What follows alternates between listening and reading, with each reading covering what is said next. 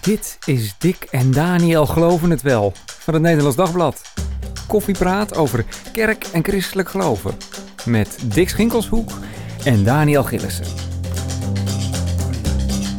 Ja, leuk dat je luistert. Behandelingen om mensen die homoseksueel zijn te genezen of te veranderen moeten verboden worden. Dat voorstel, zo bleek deze week, kan rekenen op een behoorlijke meerderheid in de Tweede Kamer. Klinkt goed. Want uh, dat dat dan nog echt mag, hè, vandaag de dag, dat is niet meer van deze tijd, zegt de een. Symboolpolitiek, zegt een ander. Of zelfs een zorgelijke inperking van de godsdienstvrijheid. Uh, intussen legt dat voorgenomen verbod maar weer eens bloot hoe ontzettend ingewikkeld eigenlijk de relatie tussen homoseksualiteit en christelijk geloof is. We gaan erover praten met uh, Alexander Noordijk. Alexander, ontzettend leuk uh, dat je hier bij ons, ja. bij ons bent. Graag Jij bent predikant hè, van, ja. de, van de protestantse gemeente in Monnikendam. Onder meer, je doet nog veel meer dingen. Klopt. En tegen jou is, toen je nog heel jong was, is gezegd dat je geen dominee kon worden, geen voorganger kon worden, zolang je homo bleef. Ja, dat is ja. heftig. Uh, dat is behoorlijk heftig. Het is, laat ik zo zeggen, het is heel, heel pittig en ook gelijktijdig verschrikkelijk als je het hoort. Want ik weet wel dat ik toen verliefd werd op een jongen. Um, en ik dacht van, nou, ik wil daar heel graag um, mee naar buiten. In het begin dacht mm. ik, oh, dit zijn gewoon vriendschappelijke gevoelens, maar dat, dat zijn het niet. En ik denk, nou, ik moet er met een docent over gaan praten. En Wat even de, de context? Uh, de context, ik uh, studeerde toen der tijd aan de uh, Evangelische Theologische Hogeschool, wat toen een onderdeel was van de Christelijke Hogeschool Ede. En um, dat is het later geworden. En ik ben daar, ik had een soort met idee dat ik een, dat ik een roeping had van ik wil heel graag nou ja, predikant worden. Mm -hmm. Dus dan start ik op een HBO-opleiding en dan ga ik daarna door naar de universiteit. Nou, ik ben begonnen dus op die HBO-opleiding. En um, uiteindelijk na een paar jaar dacht ik van... hé, hey, er is iets met mij, uh, nou ja, niet aan de hand... maar wel dat ik dacht van... hé, hey, ik val toch meer op mannen... wat ik eigenlijk wel had geweten... maar het werd steeds meer in die open... En ik weet nog wel dat ik in een bijbelkiosk in Utrecht uh, daar uh, uh, nou, iemand tegenkwam. Kun je nagaan, de bijbelkiosk is ook ja. een goede ontmoetingsplaats. Datingsplek dus. Datingsplek. Ik weet niet of ze nog bestaan. Maar dus dat vond ik wel heel bijzonder. Ja. Daar, daar, daar ontmoette ik deze, deze jongen. En ineens was het bam. En denk ik, wow, we stonden daar in Utrecht samen en denk, jeetje. Tussen de brochures. Pff, nou, het was midden, midden op het Centraal Station. Hmm. En toen dacht ik, wow, dit is best pittig. En ik was eigenlijk de meest gelukkige man ter wereld. En ik denk gelijktijdig dacht ik, oh, uh, dit moet ik wel met mijn, met mijn docenten gaan bespreken. Want dacht jij zelf, ik weet niet hoe jouw opvoeding eruit zag, maar dacht je van, hé, hey, maar dit mag niet? Jazeker. Nou, mijn vader was meer remonstrant, dus dat is wel fijn in die zin. Die is wat meer in de vrijzinnige hoek. En mijn moeder komt uit uh, de, ja, de PKN en dan meer uit de bondsrichting. En is nu. Kerk van de Nazarene uh, geworden. Daarin, mijn moeder vond het, vond het heel ernstig. Die mm. vond dat het niet kon. Uh, ik weet nog wel dat, dat toen ik uit de kast kwam... en dat ik dat tegen mijn, mijn ouders vertelde... dat mijn vader zegt, ach ik had het eigenlijk altijd wel geweten. Toen was ik iets van waarom had je dat nog nooit verteld? Of gevraagd aan me. Ja, ja, ja, want had je dat, dat vind ik wel interessant. Had je dat geholpen inderdaad? Als hij zelf aan jou gevraagd had, hey, van val je op mannen? Of hoe, hoe moet je dat vragen? Nee, eigenlijk achteraf zeg ik van ik ben ik blij dat hij dat niet heeft oh, gedaan. Kijk. Want ik vond het wel heel erg ja, goed van hem. Dat hij zegt, joh, als jij er klaar voor bent, dan kom ja, jij er wel mee. Ja. En zegt, dat is echt goed. En hij was heel erg open erin. En mijn moeder die stond dan in mijn studeerkamer met de Bijbel open. Van uh, je kent de Leviticus teksten wel, uh, hmm. Paulus, noem maar op. Uh, dat kreeg ik gelijk naar mijn hoofd toe gegooid. Kende je de teksten trouwens? Ja, uit een treur. Ja, ja. ja uit een treur. Dus ik, weet, ik had wel zo'n idee van, het is echt zondig. Dus het, toen wat, wat in Utrecht gebeurde, ja. waar ik zo blij mee was, dat ik dacht van, hé, hey, ik, ik, ik, ik ben verliefd. Ik vind iemand fantastisch, leuk en noem maar op. En uiteindelijk kwam gelijk dat gevoel van: oh god. Dat was het echt. Dat ik dacht van: oh jee, en, en dan nu? Dus ik denk, nou, ik moet met een van mijn docenten hierover in gesprek gaan. En hoe doe ik dat dan? Dus ik denk, nou, ik hoop dat ik dan pastorale bijstand kan krijgen. Dat oh God klonk trouwens als een soort gebed, zeg maar. Ja, ja. Ik weet niet ja. of dat was. Ja, nee, het was het wel, denk ik. Ja, dat je, je bent op zoek naar, naar een oplossing voor jezelf. En dat je denkt, ja, word ik wel geaccepteerd? Ja. En ik wist gewoon in de evangelische, charismatische hoek... waar ik zelf in opgegroeid ben later... Uh, ja, was dat gewoon niet oké. Okay. Dus ik kwam daar vanuit de kast en ik ging daar met een docent over in gesprek. En die vertelde van, ja, maar wacht even. Maar dit kan helemaal niet. En wat denk je wel niet? En ik denk dat jij, eh, nou ja, ik denk dat je naar een psychiater moet. Dus ik werd gestuurd naar een psychiater in Waddingsveen. En die vertelde dat ik een soort serotonine tekort zou kunnen hebben, waardoor mijn homoseksuele geaardheid zou zijn ontstaan. En dat dat wel onderdrukt zou kunnen worden als we daarmee zouden gaan starten. Dus welke Of- tijd hebben we ja, het over? Welke ja, tijdvak? Ja. Poeh, dan hebben we het wel over, eh, nou, 98, zoiets. Oh Ehm, Dat ik denk van, wow, eh, en dan? Dit is best wel, eh, ja, heftig. En toen kwam er nog iemand van, oh, maar we kunnen ook nog voor je bidden. En toen dacht ik, oh, misschien moet ik dat maar gaan doen. Als God dat van mij vraagt. Ik ken de teksten, Mhm. de gruwelteksten. Ja, dan moet ik dat maar. Dan, dan, dan, dan, dan, dan moet ik het maar doen. Dan moet ik dat maar eh, laten doen. Dus ik ben in de. Want, jij, want jij wilt er zelf ook eigenlijk gewoon het liefst vanaf. ja, dacht, zit natuurlijk een soort dubbelheid. Het is een hele is dubbelheid. mooi en aan de andere kant... ik was heel blij dat ik verliefd was. En gelijktijdig eh, werd ik er een beetje ongelukkig van. Omdat ik dacht, oh, ik mag misschien toch niet zijn wie ik ben. Mhm. En als God me niet accepteert, vind ik dat echt verschrikkelijk. Want ja, ik, ik, ik wil mijn leven echt wel voor. ehm, eh, ja, voor, voor, voor, hem, voor hem leven. En als dit niet oké is, ja, dan moet ik hier echt wel iets mee doen. En dan kwam ik bij de gemeente, zeg maar de volle evangeliegemeente, waar ik dan deel van uitmaakte, eh, terecht van joh. eh, we moeten met je bidden. We hebben een woord van de Heilige Geest Mm. gekregen. En jij kan genezen. Joh, dan binnen, binnen een paar maanden heb je een vrouw. En dan moet je misschien je seksuele driften een beetje inhouden. Maar het komt echt wel goed met je. Mhm. En toen dacht maar- jij, dat gaan we doen. Ja, er is wel veel op me ingepraat. Eh, want ik Ja, ik twijfel. probeer natuurlijk even te kijken, wat zijn Klopt. dan invloeden van buitenaf? En Ja, in hoeverre nee. ben je daar dan zelf... eh, Eh, nou, het was, het was zeg maar wel zo dat mensen dan met mij pastoraal in gesprek gingen en dan aangaven in de Bijbel van je ziet inderdaad dat mannen met mannen schandelijkheid bedrijvende, zoals Paulus dat dan Mhm. schrijft, dat doe jij dan ook. En je weet dat je dan zondig bent en dan beland je in de hel. En dat is niet de goede boodschap. Dus de goede nee, boodschap. dat is niet de goede boodschap. Nee. nee. Dus je moet daar echt van genezen. Ja. En Ja, precies, maar dat. Je, ja, de, want eh, eh, nu zou je waarschijnlijk zeggen, maar het hele idee dat je daarvan kunt genezen, er is weinig. Eh, Ja. Ik bedoel, ja, hoe je er dan ook verder naar kijkt, daar kunnen we het allemaal zo meteen nog over hebben. Maar er is weinig te genezen. Ja, er is weinig te genezen, maar ik dacht, ja, weet je, als ik dan echt zeg voor, voor God mijn leven wil leiden en Mhm. als de mensen in mijn omgeving, zowel ehm, eh, op de Everees Hogeschool dat ook zeggen en ja, ook mijn eigen kerk dit zegt en de druk daar alleen maar groter door wordt van Alexander, maar je moet echt, want anders moet je weg. Ehm, ja, dat wilde ik ook niet. Dus ik ben Hoe kan het? doe je dan mee, Je hebt ook je vader die er dus anders in stond. Ik weet even wist ik niet. Ah, Oké. Nee, die. ehm, Maar dat is bij jou dus niet zo dat je dacht van... Dan moet ik misschien eens even te raden gaan bij mijn vader, die er heel anders in staat. Ja, toen dacht ik, ja, die is vrijzinnig. Die wordt, dat is dan Ah. niet zo serieus. Dus Ja, dan ja, moet je daar maar niet naar, naar luisteren. Nee. Dus dat werd al wel aangegeven. En toen dacht ik, dan doe ik dat maar niet. En toen ik het later vertelde tegen mijn vader dat ik dat heb gedaan... en daardoor van het padje af was geraakt... zei hij, ik had er graag voor willen liggen. Mm. Ik had je daar zo graag voor willen beschermen. Ja, want hoe is, hoe, is, hoe is dat verder gegaan dan? Vervolgens?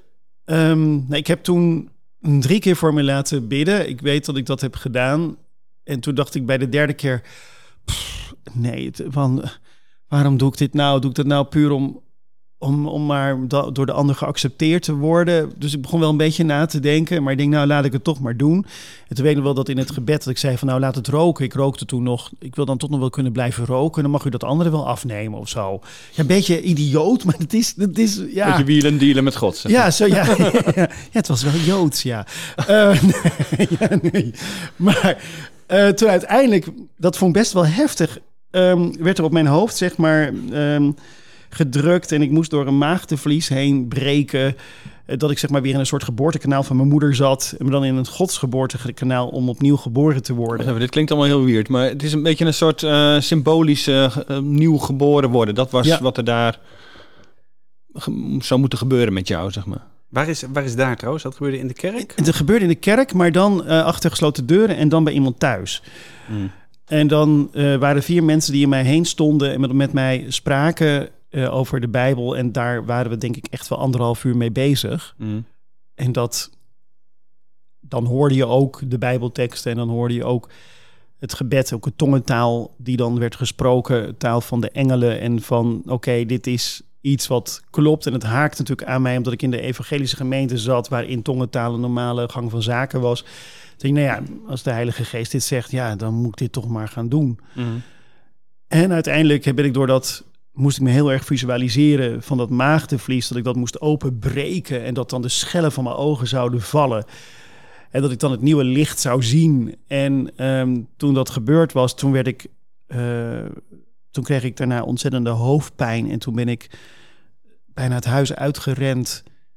En stond ik op het station. En eh, toen, eh, toen dacht ik, wat, wat, heb ik, wat heb ik nou gedaan? Ben ik, misschien ben ik wel mezelf kwijt. Goh, was dat Het het roept ook al wat op, hè? Ehm, ja, soms gaat het heel makkelijk, maar nee, ik, ik stond daar zo en ik voel nu gewoon weer wat het toen eigenlijk met me deed. Ehm, en dat ik dacht van, ehm, ik ben mezelf kwijt en dat ik in die trein stapte en dat ik mezelf begon te checken en dat ik begon te checken van, oh, ben ik nog wel homoseksueel of val ik nou op vrouwen? En ik, en ik raakte mezelf daarin in kwijt en ik kreeg allerlei checkticks daardoor. Mm. En ik raakte gewoon eigenlijk in een, in een, in een helemaal verwikkeld in een, in een ander web. Een crisis riep het op. Ja, het liep, Crisis werd ja. Ja, het liep Ja. crisis op. En toen ben ik ook op dat moment van de, eh, van de hogeschool ook afge, afge, afgegaan. Ik moest nog een paar vakken en ik was eigenlijk dan klaar, maar ik kon het gewoon niet meer. En, en ik denk, nou, het is het einde, dus ik, ik, ik, eh, ik, ik, ik stop, ik ga de wereld maar in. Dat is misschien een veel beter idee. En Dus toen ben ik weggegaan. Ja. Jongen. Een heftig eh, verhaal heb je. En dat je dat deelt inderdaad ook eh, met ons. Heb je daar later nog over gesproken met mensen die... met wie je ja, dit gebed en gesprek hebt gehad? Nee, ik. Nee, ik, nee, ik heb daar niet meer met, met, met die mensen over gesproken. Ik, ik heb. Dat kon ik gewoon niet meer. Ik. ik, ik, ja, nee, nee. Mhm. Ik ben toen bij een, een van de uitzendorganisatie gaan werken en ik ben daar begonnen. En toen dacht ik, dit is een veilige omgeving. Toen ben ik maar personeelszaken gaan studeren. Dus ook Ja. wel een veilige omgeving, omdat je dan niet continu met de Bijbel om de oren wordt geslagen van hoe je moet leven, omdat je dan toch al niet deugt. Ehm, Je bent uit die kerk weggegaan. ik ben uit de kerk weggegaan. Ja, de een of andere dag was ik gelijk weg. Ik, ik, Ja. ik, kon, ik was klaar mee. Maar dan breekt ook al je sociale contacten, al je banden Ja. breken. Dus je, alle vrienden die je hebt, dat, dat, dat wordt doorgeknipt. Ik moest eigenlijk weer helemaal van nul af aan weer helemaal starten. En dat, dat vond ik eigenlijk wel heel eng. Dus eigenlijk heel mijn, heel mijn, heel mijn leven stond gewoon op zijn kop. Ja, wat, zou wat, je, wat is daar nou gebeurd dan, denk je? Want het is zo ingrijpend voor je geweest. Wat, wat, wat, wat is dat dan, zeg maar, dat, dat, dat zo'n... Ja, dat gebed, wat misschien die mensen vanuit een eh, overtuiging en, en een soort bedoeling om jou te verlossen, zal ik maar even zeggen, hebben gedaan. En dat dat zo'n heftige ervaring voor je is geworden dat je, nou ja, wat je erover nu over vertelt. Het is bijna niet te vatten, zeg maar. Hè? Nee, het, ik, ik snap het eigenlijk ook niet dat dit zo'n ontzettende impact op mijn leven heeft gehad en soms ook nog wel raakt. Ja. Ja, precies. Dat, Dat dat, merken we ja. dat dat gebeurt. Eh, daar, daarom vroeg ik me dus af, zou je dat niet gewoon eh, tegen die mensen alsnog willen vertellen? Van, weten jullie wat daar toen gebeurd is met Ja. mij? Hebben jullie sindsdien ook nog eens een keer aan mij gedacht? Eh, Goeie vraag, Dick. Ik, ik, ik, ik weet het niet. Ik heb, ik heb nooit meer dat contact gezocht. Ik, ik, ik, ik ben wel benieuwd van hoe ze er nu in staan. En als ze het horen hoe dat dan is. Ik weet niet eens meer waar ze wonen eigenlijk. Dus ik heb Mm. eigenlijk geen idee. Ehm, ik denk wel dat ze, het er, dat ze er echt in geloofden dat het fout was. En dat ze echt daar heel erg in, in heilig in geloofden van het is goed wat we doen. Die intentie denk ik wel. Dus ik, ik, ik heb ze denk ik wel op de een of andere manier wel kunnen vergeven, denk ik, door het feit later, doordat ik zelf in een therapie ging om van mijn checkticks af te komen en mezelf gewoon echt te leren, ehm, ja, te leren accepteren. Want ik dacht Mhm. eerst, misschien moet ik toch maar met een vriendin beginnen. Dus ik had een vriendin in de baptistengemeente leren kennen. Ik denk, nou, laten we het proberen. Maar ja, dan blokkeer je aan alle kanten. En dan is Mhm. het wel fijn om te zeggen... ehm, eh, we zijn christen en we mogen geen seks hebben, want dat is fijn. Want dan kun je, daar kun je zeg maar achter verschuilen. Ja, dat... Ja. dat Maar de, eh, de, de CAE is er wel later bij je op teruggekomen. Ja, de, de Christen Hogeschool Ede. Ik ben uiteindelijk ben ik weer ehm, eh, door jaren heen kwam ik weer bij de Evangelische Roze Vieringen terecht in Amsterdam en kwam daar een, eh, een ouderling tegen en een predikant. En die was iets van, joh, zou je niet weer opnieuw je, je opleiding willen gaan doen? Ik zei, nou, het lijkt me toch heel lastig. Ik bedoel, ik hou wel van Jezus, maar niet van al zijn kinderen. Dat vind ik gewoon heel moeilijk. ja, dat vind ik gewoon niet een van de makkelijkste dingen. Dus toen ben ik met hem op gaan, op gaan eh, heb ik opgetrokken met Koos Staat. Ehm, heel fijn trouwens dat hij dat deed. En toen heb ik eh, Kees Tervleug gebeld van de Christelijke Hogeschool Ede later. Met Kai, mijn man, over gehad. Wat zullen we gaan doen? Dus ik denk met, ja, eigenlijk wel met angst in mijn stem. Dat ik dacht van, oh jij, nu ga ik weer terug. En oh, Mhm. hoe zal de CAE... Ja. De Christelijke Hogeschool Ede, het evangelische bolwerk van hier tot en met Tokio. Dat zal ongetwijfeld niet, niet oké zijn. En toen belde ik Kees op en toen ehm, eh, zei Kees... ik zou heel graag mijn opleiding weer willen doen. Ja. En toen eh, zei Kees, de verloren zoon is weer terug. Wauw. Mm. En toen zei ik, nee, de verrijkte zoon. Ja, precies. Ja. Ja. Dat, ehm, Maar, maar, maar voelde je dat er op een gegeven moment... wa- Was het dan... ehm, want dat suggereert thuiskomen, maar ik weet niet of het thuiskomen was. Hoe was dat? Nou, het is best wel spannend, omdat, ehm, omdat dat de Christelijke School Ede had mij uitgenodigd om toch het gesprek aan te gaan en, en met elkaar toch daarover te praten. En dat vond ik best wel eng, omdat die opleiding je eerst demoniseert en dan uiteindelijk dat je dan toch weer welkom bent. En toen zat ik daar en toen ehm, zei, zei, zei ze ook van we willen moeten ons echt onze excuses aanbieden voor het feit wat we jou hebben aangedaan. We wisten ook niet goed hoe we ermee om moesten gaan. En dit is gewoon niet de weg die we op willen gaan. En we hebben daar echt van geleerd. En, en later, ehm, zeg nog maar een paar jaar geleden, heeft de Christelijke Hogeschool Eden het nog een keer gedaan om aan te geven van joh, we zijn daar echt in veranderd en we willen daar die ontwikkeling juist in maken. Dat het gewoon oké is to be gay. En, en Mm. dat is mooi. Dat je gewoon, het gaat om mens zijn. Het gaat niet om van wie je houdt, maar dat, het gaat om het mens zijn. En dat, ja, dat gaf wel heel veel genezing en heel veel heel veel heelheid. En toen ben ik daar, was ik blij dat ik het kon rondmaken op de Christelijke Hogeschool Ede en daar uiteindelijk eh, goed geslaagd ben. Dat is een vorm van, een vorm van herstel. ja, zeker. Ja, Ja, ja, ook voor hen. Ik denk dat, dat waarschijnlijk was je ook gewoon een van de eerste eh, met wie ze daar op die manier eh, mee te maken kregen. Ja. Ehm, en dat is natuurlijk inmiddels niet meer zo. Ik bedoel, we kunnen Nee. er ervan uitgaan. En ik denk ook dat de hele christelijke wereld ontzettend veranderd is. Dit punt, of ontzettend aan het veranderen is. Waarschijnlijk moet je, moet je, moet je waarschijnlijk eh, eh, zeggen. Eh, Mhm. Zie je voor jezelf daar, daar een rol in? Ja. Ik bedoel, dat je zegt van ik heb dit nu meegemaakt. Ik wil graag andere, nou, andere homo's, andere jongeren helpen om uit de kast te komen. Hoe, ja, juist. Omdat ik bemerk wat het bij mij heeft gedaan. En ook wat het met mijn man heeft gedaan. Mijn man Kai heeft tien jaar lang bij Different gezeten Mm. in, in Amsterdam. Ja.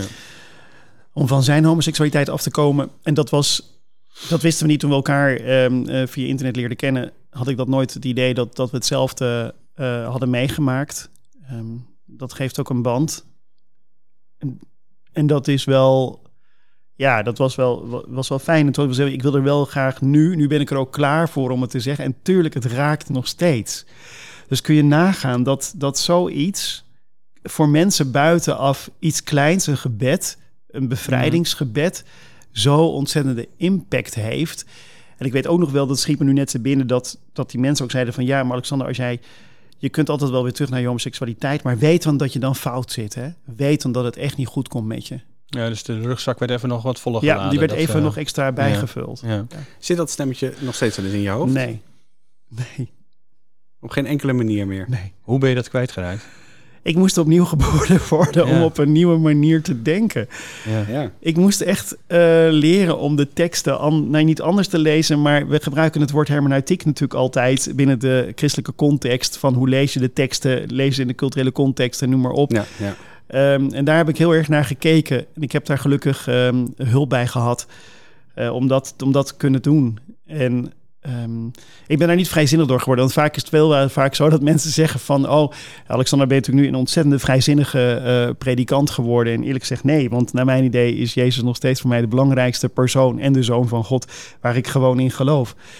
Um, daarnaast kunnen we het over alles oneens zijn, bijna Wesleyaanse theologie. Nou, dat is denk ik ook wel essential en non-essentials. Daar geloof ik dan ook in. Mm. Ja. ja, precies. Dus dat, maar ik vind het dan toch bijzonder ergens om dan te horen dat jij zegt van nee, ik heb dat, ik heb daar, ik neem dat niet meer mee en ben in mijn rugzak of hoe je dat dan ook wel wil, uh, wil zeggen. Het is wel een strijd uh, geweest hoor, want het is wel een.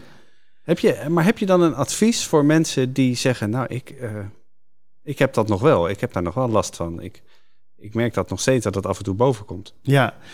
Nou, ik had het in het begin had ik het wel. Toen ik dacht van oké, nu, nu leef ik mijn leven. En toen ik met Kai het huwelijksbootje in trad, dacht ik van oeh, is dit wel, is dit wel oké? Ik weet wel dat Kai ook niet, mijn man ook niet in de kerk wilde trouwen. Maar dat we dat in het op het gemeentehuis hebben gedaan.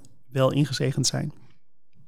En, uh, maar dat het wel uh, dat, dat, even, ja, dat we wel daarmee om moesten leren gaan. En door heel veel te praten met elkaar en door ook mede-christenen uh, te ontmoeten, leer je zeg maar daarvan juist om dat, uh, dat, dat, dat te accepteren. Maar ook mijn docent Grieks, moet ik zeggen, dat moet ik ook eerlijk zeggen, mijn docent Grieks Marten van Willigen aan de, aan de VU en aan de PTHU.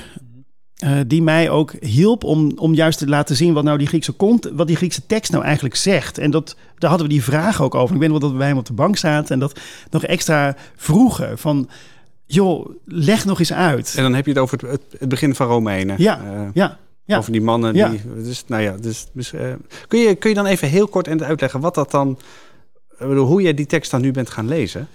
Nou, ik ben die teksten gaan lezen als als het feit van dat je. Um, um, kijk, als we kijken naar tempelprostitutie en, en, en, en, en hè, dat je. Voor mij, ik doe niet de natuurlijke omgang, heb ik niet vervangen. Dit is mijn natuurlijke omgang zoals ik ga omgaan met, uh, met mijn seksualiteit. Hmm. In liefde en in trouw. En daar geloof ik dan ook in.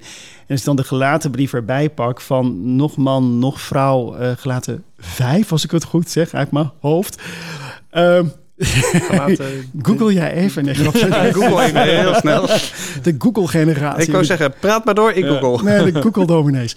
um, dat, dat, dat, dat... Um, daarin dacht ik van, oh ja, het is nog man, nog vrouw, nog Griek, nog Jood, nog, nog... Nou, dit is het ook gewoon. Ik bedoel, het gaat om het mens zijn. En ik denk dat God het ook niet uitmaakt of je nou op een man of een vrouw valt, maar dat je op een mens valt. Dat, ja. dat, daar gaat het om. En toch is dat natuurlijk in, in christelijke kring hoor je nog volop uh, ook het geluid. Want het is, dit, dit kan inderdaad uh, niet. Hè? Um, uh, dit is inderdaad een gruweldaad, homoseksualiteit. Um, mag je niet je, ja, je, homo zijn, oké okay, dan nog, zeg maar dat. Ja. Maar uh, als je het maar niet um, uh, uitvoert, om het even zo ja. te zeggen.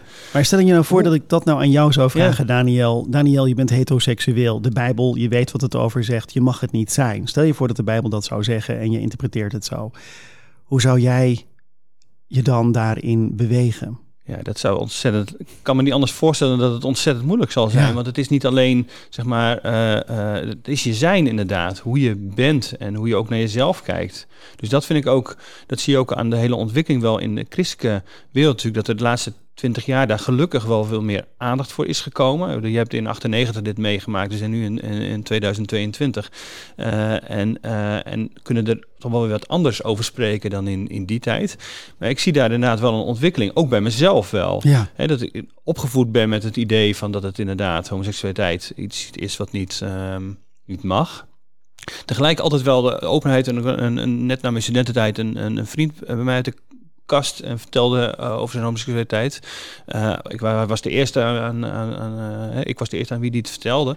En ik merkte bij mezelf daar geen enkele ehm, ja, moeite mee, maar, maar vooral um, ik vond het treurig dat hij zo lang mee gelopen ja. had. En dat het moeilijk voor hem was om het te vertellen. En dat hij dacht van misschien gaat dit wel mijn vriendschap kosten als ik het vertel. Dat maakte mij verdrietig. Ja, dat klopt. En um, en ook de worsteling die dat dan vervolgens weer met zich meebrengt om jezelf te accepteren. En hoe ga je daar dan mee om? En, en, uh, en dat zijn de dingen die, er, uh, die, er, uh, die erin hakken. Um, en tegelijk wil ik een soort nou, nadenken van hoe. Um, eh, er, zijn er worden ook gezegd, ja goed, ja, die individuele gevallen en, en als je erover praat, dan wordt het inderdaad altijd lastig. Maar eh, kunnen we niet gewoon in zijn algemeenheid wel nog zeggen dat iets zonde is? Of of dat iets niet mag? En dat is Ja, zonde bij deze. Klopt, ja, je zonde is je doel missen in die zin. Ja. En ik, ik mis mijn doel als ik in die zin niet ook mezelf vrij mag voelen en van een man mag houden. Ik denk juist dat dat het evangelie is, het vrijstaan van. En wat we nu meekrijgen met al die eh, charismatische eh, mensen die maar vertellen als je dit niet doet, dan wordt het angst aangepraat. En dat is hetgene wat mij ook is overgekomen, dat als ik dit doe, eh A, het wordt spannender om het te doen. En dan wordt het ook gelijktijdig gevaarlijker. En het, is, eh, het geeft zoveel prikkels en spanningen. En, en dan gaat angst regeren. En dan denk ik, ja, dat is volgens mij niet het evangelie. Het staat, denk ik, het, het vrijstaan van alles, denk ik dat dat het evangelie is. Het was trouwens Galaten 3. Ik heb het even... Dank je. Zie je wel? Ik denk, Dat jullie, waren, bij- jullie waren in gesprek, dus ik denk, ik zoek het ondertussen even op. Precies. En de andere tekst waar we het over hebben, is natuurlijk het, het einde van eh, het slot van, eh, van Romeinen 1. Klopt. 28, 29 of Ik wou zeggen, dan, kunnen, dan kan iedereen dat ook even op zijn gemakje opzoeken. Ehm, wat ik, eh, wat, wat, wat, Daniel, wat jij nou net zei over, ik bedoel, ik heb dat op dezelfde manier, ik ben op dezelfde manier groot geworden met dat, eh, dat gevoel van nee, hom- homoseksualiteit, dat mag natuurlijk niet. Het was ook niet zo heel erg een issue, het was voor mij persoonlijk ook niet zo'n issue. Mhm. Dat maakt natuurlijk een wereld van verschil. Maar ik weet ook nog wel dat toen een vriend het voor het eerst aan mij vertelde, dat ik ook niet het gevoel had van, god, maar nu doe je iets ontzettend fouts. Ja. En ik zit, daar, ik, ik zit daar wel eens over na te denken. Dat vind ik ook wel weer heel erg interessant. Want ik zie dat natuurlijk niet alleen bij Daniel, niet alleen bij mezelf. Maar eh, bij heel erg veel mensen. Dat op het moment dat je iemand tegenkomt die zegt: joh, ik moet je wat vertellen, ik ben homo. Mm. Dat heel veel mensen helemaal niet die reactie hebben van: joh, ik moet eens even hoognodig voor jou bidden. Dat is volgens mij, ja. Ik hoop niet dat jij dat als een soort, een soort bad luck Nee. eh, eh, ervaart. Maar ik denk dat voor de meeste mensen dat eh, die vrij snel dan ineens die, die omslag maken. Nou ja, hoe, ik- hoe, hoe kijk jij daarnaar dan? Nou ja, we hebben wel mensen via Stichting Wijde Kerk, waar ik dan bestuurslid van ben, eh, hebben wel meegemaakt ook dat mensen binnenkomen vanuit Hillsong zijnde. Eh, en dit soort dingen. Evangelische gemeente. Evangelische eh, gemeente, in Amsterdam, daar- Bij de ja. kerk even, dat is? Wat zeg je? Bij de kerk, kun je nog even toelichten? Oh, dan is, ga je even gewoon, gewoon even ondertitelen. Oh, Ja. ja, is goed. Oh, excuus. Dankjewel, Daniel. Dat was ik helemaal vergeten. Eh, Stichting Wijde Kerk is opgericht voor ehm, LBTI-christenen. als een opvangnet ehm, eh, om daar mensen mee te helpen. Ja. En ook kerken op de kaart te zetten eh, die eh, LBT-vriendelijk zijn. Maar ook het gesprek aan te gaan met deze gemeentes... dat je ook christen en homoseksueel kunt zijn. Ja. En dat het echt oké is. Ja. En dan heb je dus met mensen uit, uit Hillsong te maken, zei je? Ja, dan hebben mensen met Hillsong te maken of uit, toen uit Crossroads en dergelijke. Eh, dat, dat zij uit de kast komen en dan niet meer welkom zijn daar. En dat ze dachten eerst van, oh, eigenlijk een beetje een naïviteit van mijzelf. En dan praat ik echt over drie jaar geleden. Mm. Van die lopen dan naar de pastoor toe of naar de oudste toe en zeggen, joh, eh, ik ben verliefd geworden op haar. Hè? Dus het waren twee meiden. En ehm, wij zouden eigenlijk wel met elkaar willen bidden. En toen zei die man, waar, waar denk je wel waar je nu mee komt? Je moet stoppen met je kinderwerk, je moet stoppen met, eh, met je jeugdwerk, je moet dit en dat. En als je dat allemaal niet doet, nou, dan moeten we ook nog een beetje eh, een gebedssessie, ministry gebed gaan doen. Nou, dat kwam de hele, eh, nou, dacht, jongens, dan heb ik het echt over, nou, drie jaar geleden. Ja, precies. Je zegt dus van nou, zo erg gekanteld is het nog niet overal. Nog niet overal. We zien natuurlijk wel een beweging. Ik denk dat dat heel, heel goed is. Daar heb je natuurlijk ook weer mensen van... oh, dat is natuurlijk geen goed idee. Maar, hè, want het is bijna de lakmoesproef van... als je eh, homoseksueel bent... dan kun je geen echte christen zijn. Mm. Ehm, shame on you, zou ik dan zeggen. Ehm, maar ja, dat... Ja, Ja, maar wat ik, wat ik nou bedoel, dat dat bij- bijvoorbeeld bij mij ook heel geruisloos is gegaan. eh, ergens, dat ik eh, dacht, ja, die tekst, ja, waarschijnlijk moet je die dan anders lezen. Ja. Want dat heeft ook mee te maken, het is, het is zo contra-intuïtief. Aan de ene kant, je denkt van blijkbaar de, de God, de Bijbel verbiedt iets. Maar ik zie twee mensen die heel erg veel van, van elkaar houden. En ik, ik krijg dat niet bij elkaar. Ik bedoel, je moet toch ergens een soort idee hebben dat als God dan iets verbiedt, dan moet het wel min of meer evident zijn dat het dan heel, heel, heel slecht is voor je. ja klopt. Ja, nou, Jezus heeft het er zelf ook niet over. Dus het wordt ook niet in zijn mond genomen om daar iets over te vinden. En daar iets over te zeggen. Als het heel belangrijk was geweest, denk ik dat Jezus het ook absoluut had genoemd en geëxpliciteerd. Maar waarom is het nu dan zo'n lakmoesproef? zoals Of je is dat dan Ja. dat, dat, dat dan eh, eh, hetero's het zo tot- gewoon totaal niet kunnen voorstellen dat je op hetzelfde geslacht valt en dat dat dus ergens toch een, dat het dus niet zo eh, voor hen eh, helemaal niet zo logisch is, zeg maar, als jij zegt zo eh, dat dat God dat afwijst, Ja. omdat je dat zelf misschien een soort niet kunt indenken ja, of zo. Maar ja, maar ik bedoel, ik, ik val niet op iemand van, een- van ik val niet op mannen. Eh, en toch heb ik niet dat gevoel. Dus dat is blijkbaar ook dan, dat ook wel gezegd van, vanuit, Ja. er komt uit een soort walging. Ik kan me daar ook niet zo heel veel bij voorstellen. Hmm. Dus hoe... eh, Nou ja, ik heb wel, we hebben op de Protestantse Theologische Universiteit hebben we het hierover gehad. Ja. En dat vond ik heel goed bij het, eh, eh, bij het vak ethiek. Ehm, waarbij eh, Pieter Vos eh, de docent was. En even compliment naar Pieter hoe hij dat, eh, dat heeft geleid. Daar ben ik echt wel heel blij mee. Maar gelijktijdig ook best wel spannend. Want dan zit je daar in je, in je collegezaal en dan Mhm. denk je... Oh, mijn hemel, waar gaat het naartoe? En dan zegt iemand, ik ben een bijbelgetrouw christen, Ja. dus bijbelgetrouw. hè? Ja, ja. Dat eerst zei hij dat niet. Zegt nee, weet je, het is nu homoseksualiteit, zijn medestudent. En straks is het pedoseksualiteit. dus een afgeleidende schaal. Ja, ja. Ik denk, nou ja, dat vind ik gelummel. Daar ga ik niet over in gesprek. Maar toen hij zei bijbelgetrouw christen, dacht ik, wacht even. Wat is een bijbelgetrouw christen? En ik denk dat veel mensen dit eh, denken van dat je dan geen bijbelgetrouw christen bent als je eh eh, homoseksuele ja, praktiseert en noem maar op. Mhm. Eh, maar ja, aan de andere kant zeg ik tegen hem van prima, dus jij noemt je bijbelgetrouw christen. Betekent dan ook dat als jouw vrouw eh, ongesteld is, dat je er ook buiten zet in een tent of zo? Ja, weet je, nee, natuurlijk niet. Ik zeg, oh, dus hoor ik dan ook goed dat je kijkt naar de context van zo'n verhaal. Ik zeg, want als je moet doen, dan moet je alles doen natuurlijk. Nou, goed dat. dus je bent trouw of je bent niet trouw Ja. aan de Bijbel. Ja. Ja. Maar, heeft, heeft zo'n zo'n therapie nou, hè, of het verbod daarop, wat, wat vind je daarvan? En werkt dat inderdaad, eh Dick zei aan het begin van dit eh, Ja. gesprek al even van hoe de reacties erop zijn, van dit is eh contraproductief of het, eh, de symboolpolitiek of dat soort dingen. Of heeft het, is het, eh, heeft het wel zin? Is het goed dat dit eh, uitgesproken wordt? Ja, ik denk dat het wel goed is. Ik denk dat het. eh, wat voor schade het kan, eh, het kan berokkenen. Eh, we hebben ook meegemaakt dat mensen. durven nog steeds mensen niet daar heel open over te spreken. omdat het nog zo pijnlijk is. Ik, ik, net, dat herken ik natuurlijk soms ook Ja. wel. Ik merk wel hoe vaker je erover praat, hoe, hoe, hoe beter het is. Hè? Dus je schept ook in die zin ook ruimte voor jezelf en voor de ander. Ehm, dus ik denk wel dat het goed is dat, dat het schadelijk is dat, dat, het, eh, dat deze therapieën worden verboden. Eh, omdat ehm, het is goed om te bidden. Bidden is natuurlijk altijd iets heel moois. Hè? Daarmee betrek je God in, in, in heel je leven. Maar het ligt er net aan van hoe je, hoe je inderdaad ehm, zeg maar het een en het ander. eh, eh, dus gebed is denk ik goed om te gebruiken. Eh, Maar ga je naast iemand staan of ga je het wegbidden? Dus ga je het gelijk Ja, ja. veroordelen. Dus Ja. daar zit denk ik wel de, de crux. Want je, je manipuleert wel met je macht als een pastoor. Zet je wel je macht en je, je in en manipuleer je ook de boel. Dus lu- goed luisteren Ja, naar de persoon die bij je komt en waar die staat. ja Hoe zeker. die dat ervaart Ja. en op welke manier die ermee om wil gaan.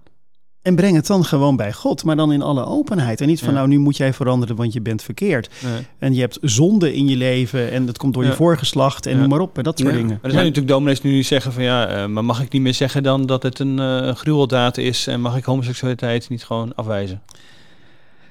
Ja, kijk, tuurlijk, iedereen mag natuurlijk, we leven in een, in een meningsvrij land. Dus in die zin mogen mensen dat natuurlijk zeggen.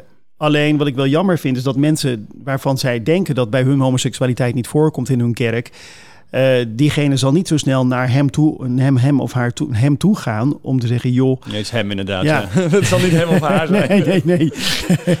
dat zal, want Vooral, dat, eh, hem, ja. ja, precies. Dus die zal, die zal die openheid niet bieden. En Nee. Ehm, dat vind ik wel heel eh, jammer. En, en eh, probeer je, ik zou tegen hem willen zeggen van, joh, probeer je te verplaatsen in die ander in plaats van het te veroordelen. Wat is nou die angst? Wat maakt het nou dat jij denkt dat dit niet oké is? Ja, maar het is, ze zullen zeggen, dit, dit is niet angst. Hè? Neem even de griff in de gemeente. Die zeggen Ja. niet meer van het komt bij ons niet voor. Dat, Nee, weten dat ze zeggen ze donders goed. Het komt bij hen voor. Ze hebben er zelf ook eh, gewoon mee te Ja. maken als predikanten. Komen dan tegen in het pastoraat. En tegelijk eh, zeggen, ik ben ergens bang voor. Maar dit is gewoon wat God verbiedt. En ik eh, wil dat wel. Ik vind het wel belangrijk om dat tegen mijn eh pastorant te zeggen. Ja. En, en ja, en laten we hem dan even aanscherpen. Mag ik dat dan straks nog, als er, als er een verbod ligt op, eh, wat is het, op homo, homoconversie, mag ik dan nog bidden met een pastorant van, eh, wilt u alstublieft deze, deze zonde van hem, van hem wegnemen? Want ik geloof echt dat het zonde is. Ja. ja, ik denk dat dat, dat is zeg maar de intrinsieke waarde die iemand zelf heeft met betrekking tot hoe je, hoe je bidt. Ik zelf denk dat het, eh, dat het schadelijk is en daarom vind ik het wel fijn dat, dat de regering heeft gezegd van dit Mm. vinden we niet oké. Eh, dit gaat echt te ver, omdat er gewoon uit onderzoek is gebleven, gebleken dat er gewoon te veel schade is, is ontstaan. Ik vind het echt geestelijke verkrachting. Dus ik wil dat echt wel even zo benoemen. Wat het met mij heeft gedaan, wat het met Kai heeft gedaan. Mijn man stond bijna op het punt van, uh, nou ja, dat hij er dus niet meer zou zijn met dat soort gedachten, dan denk ik, ja, wacht even, wat zeg je? Als, als, als uh, Genesis 1 zegt, bara, ik schep, dan schep jij met jouw woorden op dat moment wel zo'n donderwolk. En dan wil je niet weten, dan is het niet meer open, dan is het ook niet meer vrijstaan, dan is het gewoon echt zoiets van, jij deugt niet. Ja, die woorden zijn niet neutraal. Zeker niet. Uitspreekt. Nee, terreur, terreur. Terreur, ja. Maar, maar, eh, er is nog iets anders dan zeggen: het is een totaal verwerpelijke praktijk. Ja. En dit, dit mag niet. En hier moeten we tegen waarschuwen. En hier moeten we eh, alles tegen doen. Wat, wat maar in ons vermogen ligt. Of dat je zegt: we, we uh, verbieden het ook echt. En dan, want dan moet de overheid natuurlijk ook gaan, gaan handhaven. Dan ja. krijg je: ja, wat mag dan nog wel, wat mag dan natuurlijk niet. Hè? Dan komt het in het spel van, de, van, het, van het juridische terecht. Klopt. klopt. Uh, is dat wel zo zinvol? Nou, is het zo zinvol? Ik denk. Ik vind het ook een lastige vraag hoor. In die zin van. van maar ik denk zelf dat het, dat het goed is dat, um, dat, dat er paal en perk wordt gesteld van jongens, dit, dit, dit brengt schade. Um, en dan denk ik niet eens dat God dit doet, maar dat dit een mens doet. En als de mensen daarin zo ontzettend um, als, als wilde beesten voor mijn gevoel um, tekeer gaan en het idee hebben dat ze denken het is goed, dan ik, joh, laat je eens bijscholen of zo. Eh, of probeer eens open te staan voor. Maar dat is al heel lastig. We hebben natuurlijk de Nashville-verklaarders hebben natuurlijk ook al gehaald uit deze gemeenschappen. En ik ken ook, uh, ook docenten die, uh, die dit hebben ondertekend tot, tot mijn uh, grote verbazing en, en ook triestheid. Um, want ik weet zelf nog wel dat ik zelfs dacht van ja, als ik daar dan les van krijg, nou dan krijg ik daar een onvoldoende van. Dus ik moet toch maar niet uit de kast gaan komen hier, want dat is dan toch wel een ding. Dus kun je nagaan wat het dan wat het dan psychisch met je doet. Wat zou jij zeggen tegen predikanten die zeggen: Sorry, maar homoseksualiteit, ik kan dat niet met, uh, wat is het, met hoe ik de Bijbel lees ja. uh, verenigen. Wat zou jouw advies zijn aan hen? Hoe zouden zij het beste, wat bedoel, dit is dan misschien wel net zo goed een gegeven als ja. het feit dat jij homo bent een gegeven is. Uh, Klopt. Hoe zouden zij, wat is het, jonge, oudere, maar laten we het even bij jonge, jonge homo's in hun kerk het beste tegemoet kunnen, kunnen treden? Ik denk uh, open. Ik denk dat je, dat je het zonder oordeel moet gaan benaderen. Dat je zegt van joh, ik zie dat jij dat je ermee zit. Ik zie dat je worstelt met de Bijbel. Um, waarin wil je groeien? Hoe wil je dat we als kerk naast jou gaan staan? Hoe wil je dat we als pastor naast je gaan staan? Uh, hè, want Jezus staat sowieso naast jou, dat, dat weet ik zeker. En, en, en dat je dan samen op weg gaat. Maar dat je het vrij laat, dat je het open laat, dat je niet het gaat invullen voor hoe het moet. Want dan zijn we wel heel erg volgens het wetticisme bezig. En dan vraag ik me af of dat zeg maar het evangelie van de vrijheid is.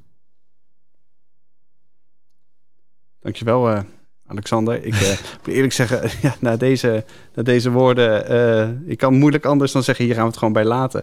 Uh, als je nou naar dit gesprek geluisterd hebt en je denkt, ik wil hier heel graag over, over doorpraten. Ik heb, dus ik heb zelf hier dingen mee meegemaakt. Uh, uh, laat het ons weten. Dat kan sowieso via dikendaniel.nd.nl. Uh, daar kun je ook reageren. We zijn ontzettend benieuwd om van je, om van je te horen. Vind je het leuk wat we doen? Vind je het bijzonder wat we doen? wil je meer van dit soort gesprekken? Overweeg dan ook eens om deze podcast uh, te steunen met een uh, abonnement op het Nederlands Dagblad. Want daardoor wordt uh, een podcast als dit mogelijk gemaakt.